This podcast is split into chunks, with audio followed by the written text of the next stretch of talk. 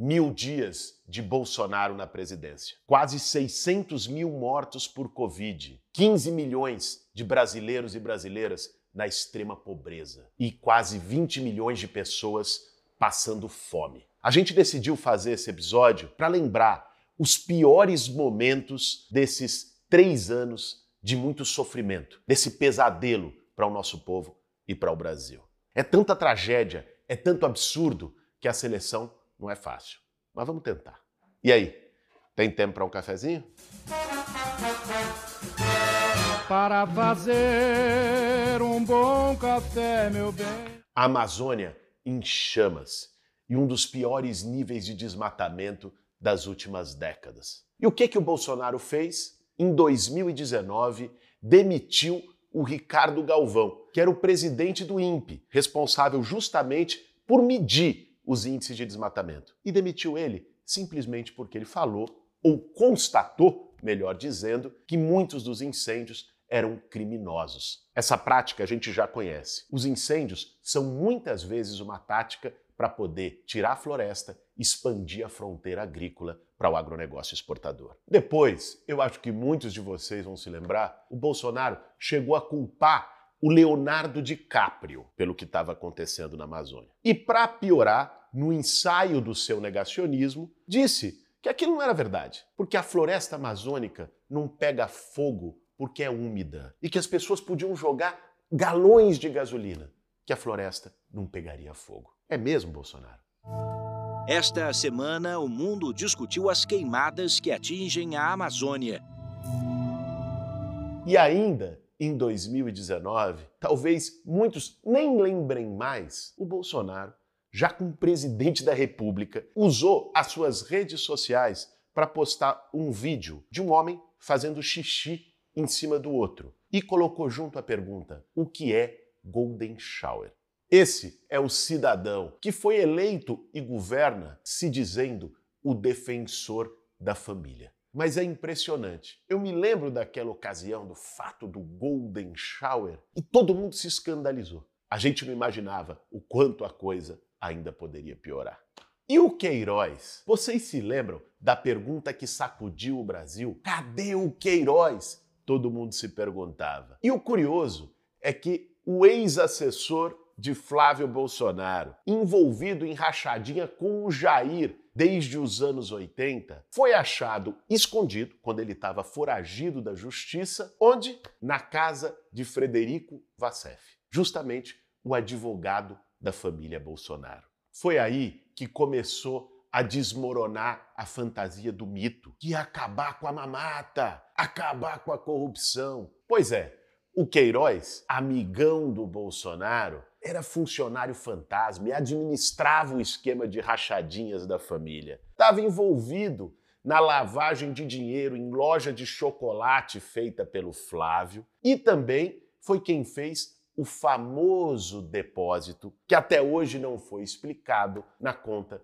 da Michele, a primeira-dama.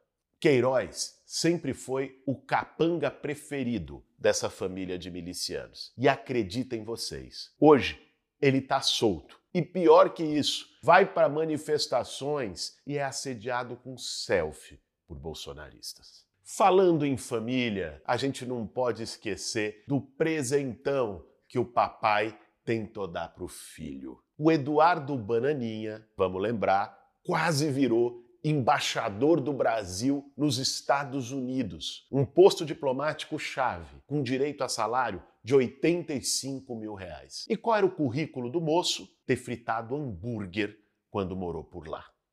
Lógico que é filho meu, pretendo beneficiar o filho meu, sim, pretendo. Tá certo? Eu não vou. Se eu puder dar um filé mignon meu filho, eu dou, mas não tem nada a ver com filé mignon essa história aí, nada a ver. E a gente não pode esquecer daquela fatídica e vergonhosa reunião de ministros que foi filmada e depois divulgada por ordem da justiça. Era impressionante. A reunião daquele que deveria ser o comando político do país parecia mais um encontro de facção, de seita. E ali Bolsonaro disse abertamente, sem nenhum pudor, que iria intervir na Polícia Federal para poder salvar o pescoço dos filhos e dos amigos. Eu não vou esperar fuder minha família toda, de sacanagem, ou amigos meus, porque eu não posso trocar alguém da segurança na ponta da linha que pertence à estrutura nossa. Vai trocar.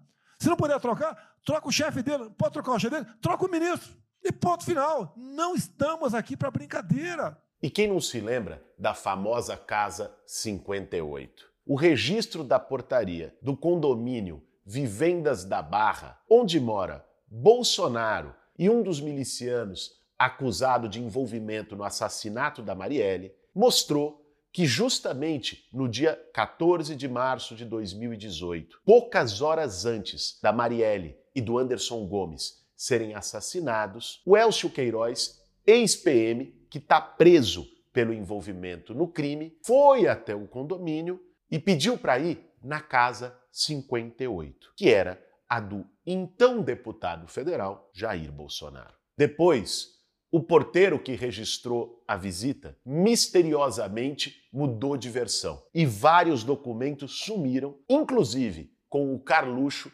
tendo acesso privilegiado aos áudios da portaria. E até hoje a gente ainda não sabe quem mandou matar Marielle.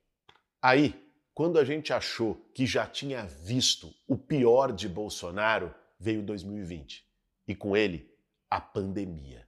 A pandemia é uma tragédia que assolou o mundo inteiro, mas aqui no Brasil ela teve requintes de crueldade desde o começo. O presidente da República, que deveria, no mínimo, proteger a vida das pessoas, ou então ficasse na dele, vai lá para o Vivendas da Barra, vai descansar no Palácio da Alvorada, porque o SUS faria o seu papel? Não. Ele resolveu atrapalhar e mostrar sua face mais desumana. Trabalhou contra o isolamento social, questionou o uso de máscaras e, na prática, defendeu a morte com a imunidade de rebanho para salvar a economia. Quem não se lembra do Idaí? Eu não sou coveiro, quer que eu faça o quê? A gente ultrapassou o número de mortes da China. O Brasil já. Coronavírus. O Brasil não vai. Lamento. Quer que faça o quê? Eu sou Messias, mas não faço milagre.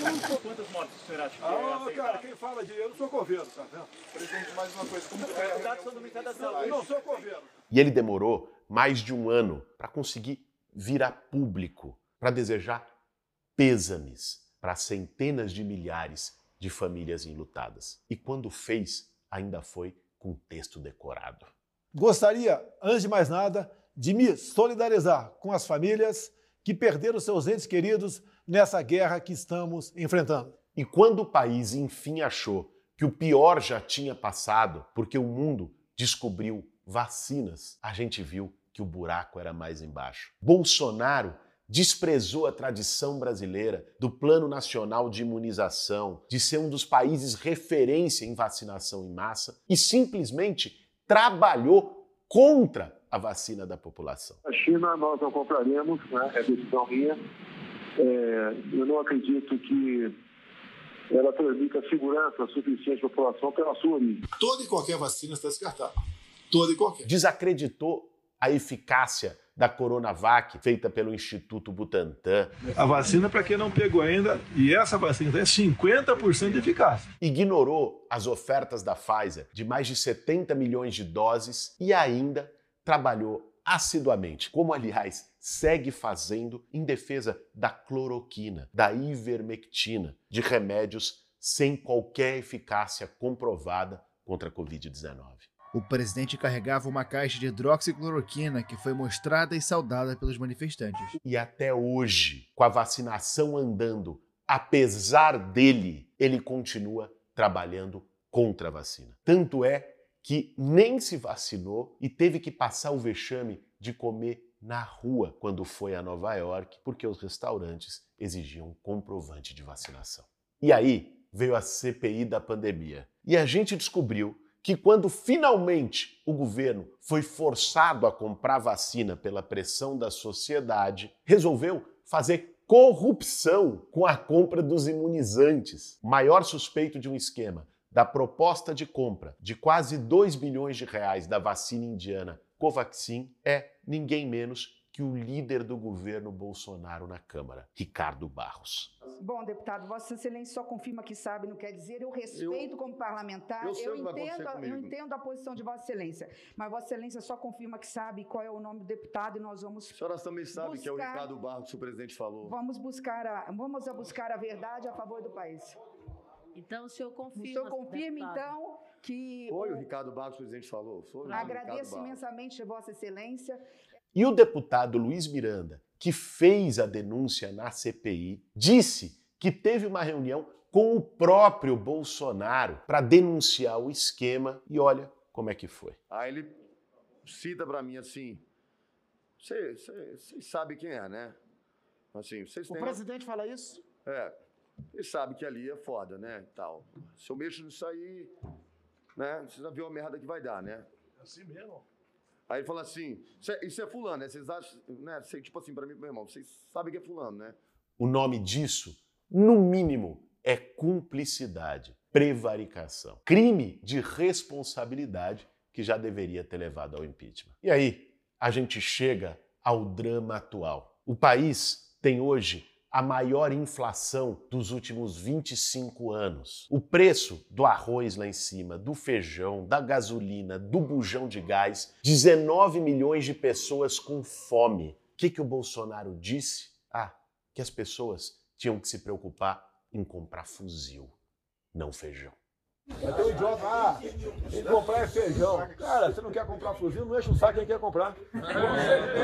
Olha, gente, não foi fácil selecionar esses 10 absurdos do Bolsonaro. Não porque faltasse, mas porque sobrava. Daria para fazer, na verdade, um top 100 dos absurdos do Bolsonaro dos últimos três anos. Não foi fácil também porque revira o estômago, ver tanta desumanidade, tanta covardia naquele que, lamentavelmente, hoje está na cadeira principal do Palácio do Planalto. Mas para dizer que o Bolsonaro não acerta uma, vamos terminar esse café com bolos com uma frase verdadeira dele. Nada não está tão ruim que não possa piorar.